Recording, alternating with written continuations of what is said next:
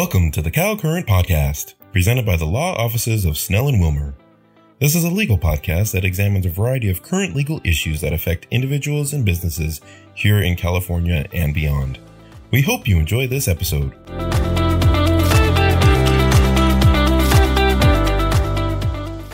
Hello and welcome. I'm your host, Jeff Morton, a partner in the San Diego office of Snell and Wilmer. For this episode of CalCurrent, I will be discussing freedom to operate or FTO issues as they relate to mRNA vaccines. One of the few bright spots of the COVID 19 pandemic has been the speed with which mRNA vaccines against the virus have been developed.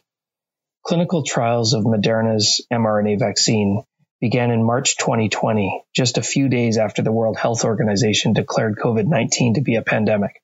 Moderna had actually developed its vaccine within days of receiving the genetic sequence of the SARS CoV 2 virus that causes COVID 19. It was ready for human trials within two months.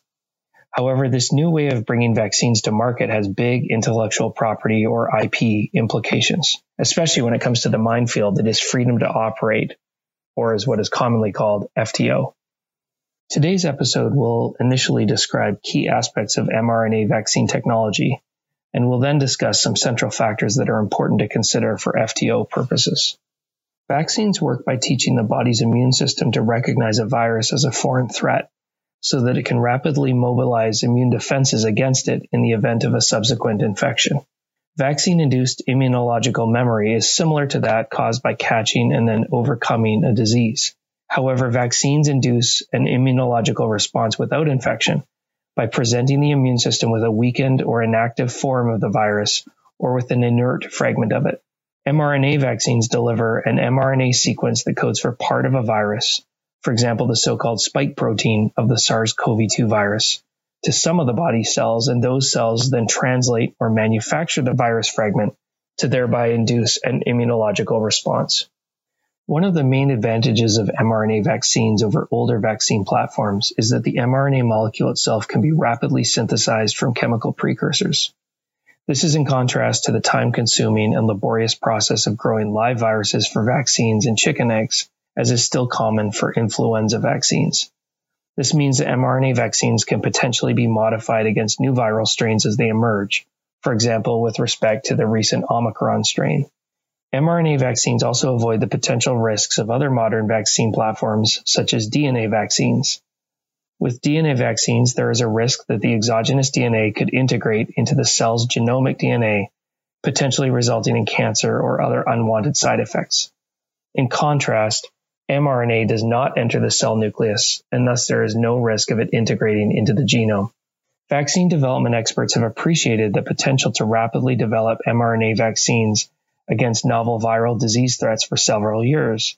But realization of this potential during the COVID 19 pandemic was in part possibly due to developments in two biomedical technologies initially developed for other applications lipid nanoparticles, also known as LNPs, and chemically modified RNA.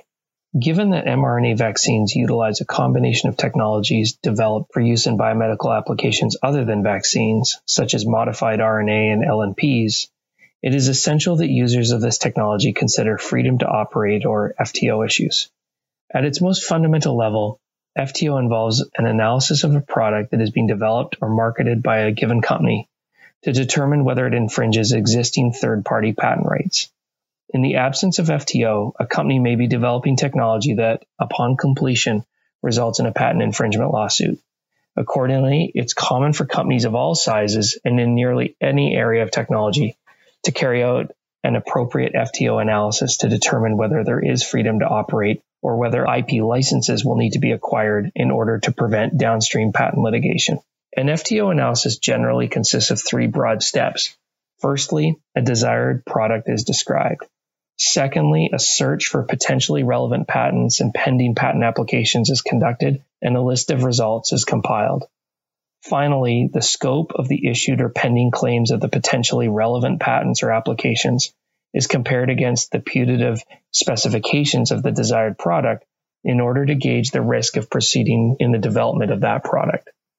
As just mentioned, a typical first step in conducting an FTO analysis is to adequately describe the existing or hypothetical specifications of the desired product against third party patent rights. Without an adequate description, it will be much more difficult to both generate suitable search results and also to provide a useful legal analysis of how such search results might affect the product. This description requires a fine balance between describing the product in broad terms and including sufficient detail so that a meaningful comparison can be made between the product and identified third party patents. As such, utilizing many of the drafting techniques that patent preparation and prosecution teams use in preparing patent applications can be very useful. A critical aspect of any FTO analysis is defining the relevant search strings. This requires a balance between breadth and granularity. If the search terms are too broad, the number of third party search results will be so high that no meaningful analysis can be carried out within the time and budget constraints of the project. Conversely, if the search terms are too granular, there's a danger that potentially relevant results may be overlooked, resulting in a false sense of security. Continuing with the example of a COVID 19 mRNA vaccine, one would not typically start with FTO search terms that are so broad that they would encompass all vaccines. Similarly, one would not typically start with narrow searches that are focused solely on one aspect of the technology involved. For example, a specific sequence or a specific mRNA chemical modification, as this may yield no search results at all, especially if those features are truly novel. As such, many practitioners in this space focus on searches that result in a so-called Goldilocks number of search hits, perhaps two to 500, which provides some level of confidence that the searches are both sufficiently broad and yet meaningfully focused on the product in question. With the product in question adequately described and search results obtained, a comparison is made between the third party patent claims and the product in question. One challenge in making such a comparison is assessing the potential scope of a claim from its wording. The general presumption is that the language in the claim carries its ordinary and customary meaning among artisans of ordinary skill in the relevant art at the time of the invention. Ultimately, this analysis should be done by a skilled and experienced patent attorney. It is often better to consider an FTO analysis as an ongoing process rather than an isolated event. One reason for this is that new patents may issue or new relevant patent applications may publish after the initial search. This is especially true in the case of a nascent, rapidly expanding technology, such as the field of mRNA vaccines. As with so many intersections of law and biotechnology, every client and every product is different. The foregoing outlines a representative example of the complexity of a new life science system, namely a COVID 19 mRNA vaccine, and the intricate issues that need to be thought of when old FTO considerations come into play. While each FTO scenario will understandably be different, Common hallmarks of a sound FTO will almost always include a comprehensive understanding of the relevant technology, a systematic and thorough search strategy, and a thoughtful legal analysis of the search results. In discussing this topic today, I wish to note that much of the foregoing was recently published in a written article that appeared in the British journal IM and was co-authored with a good friend of mine, Dr. Thomas Eric, a Hatch-Waxman litigator based in Chicago. With that, we've come to the end of this episode of CalCurrent. I've been your host, Jeff Morton, and I appreciate you taking the time today to listen.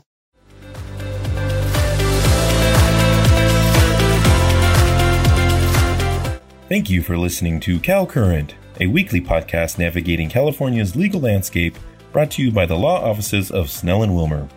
Do you have a topic you would like to discuss? Please feel free to send us your topics to calcurrent at swlaw.com. Be sure to check out our website for more episodes and information about this podcast.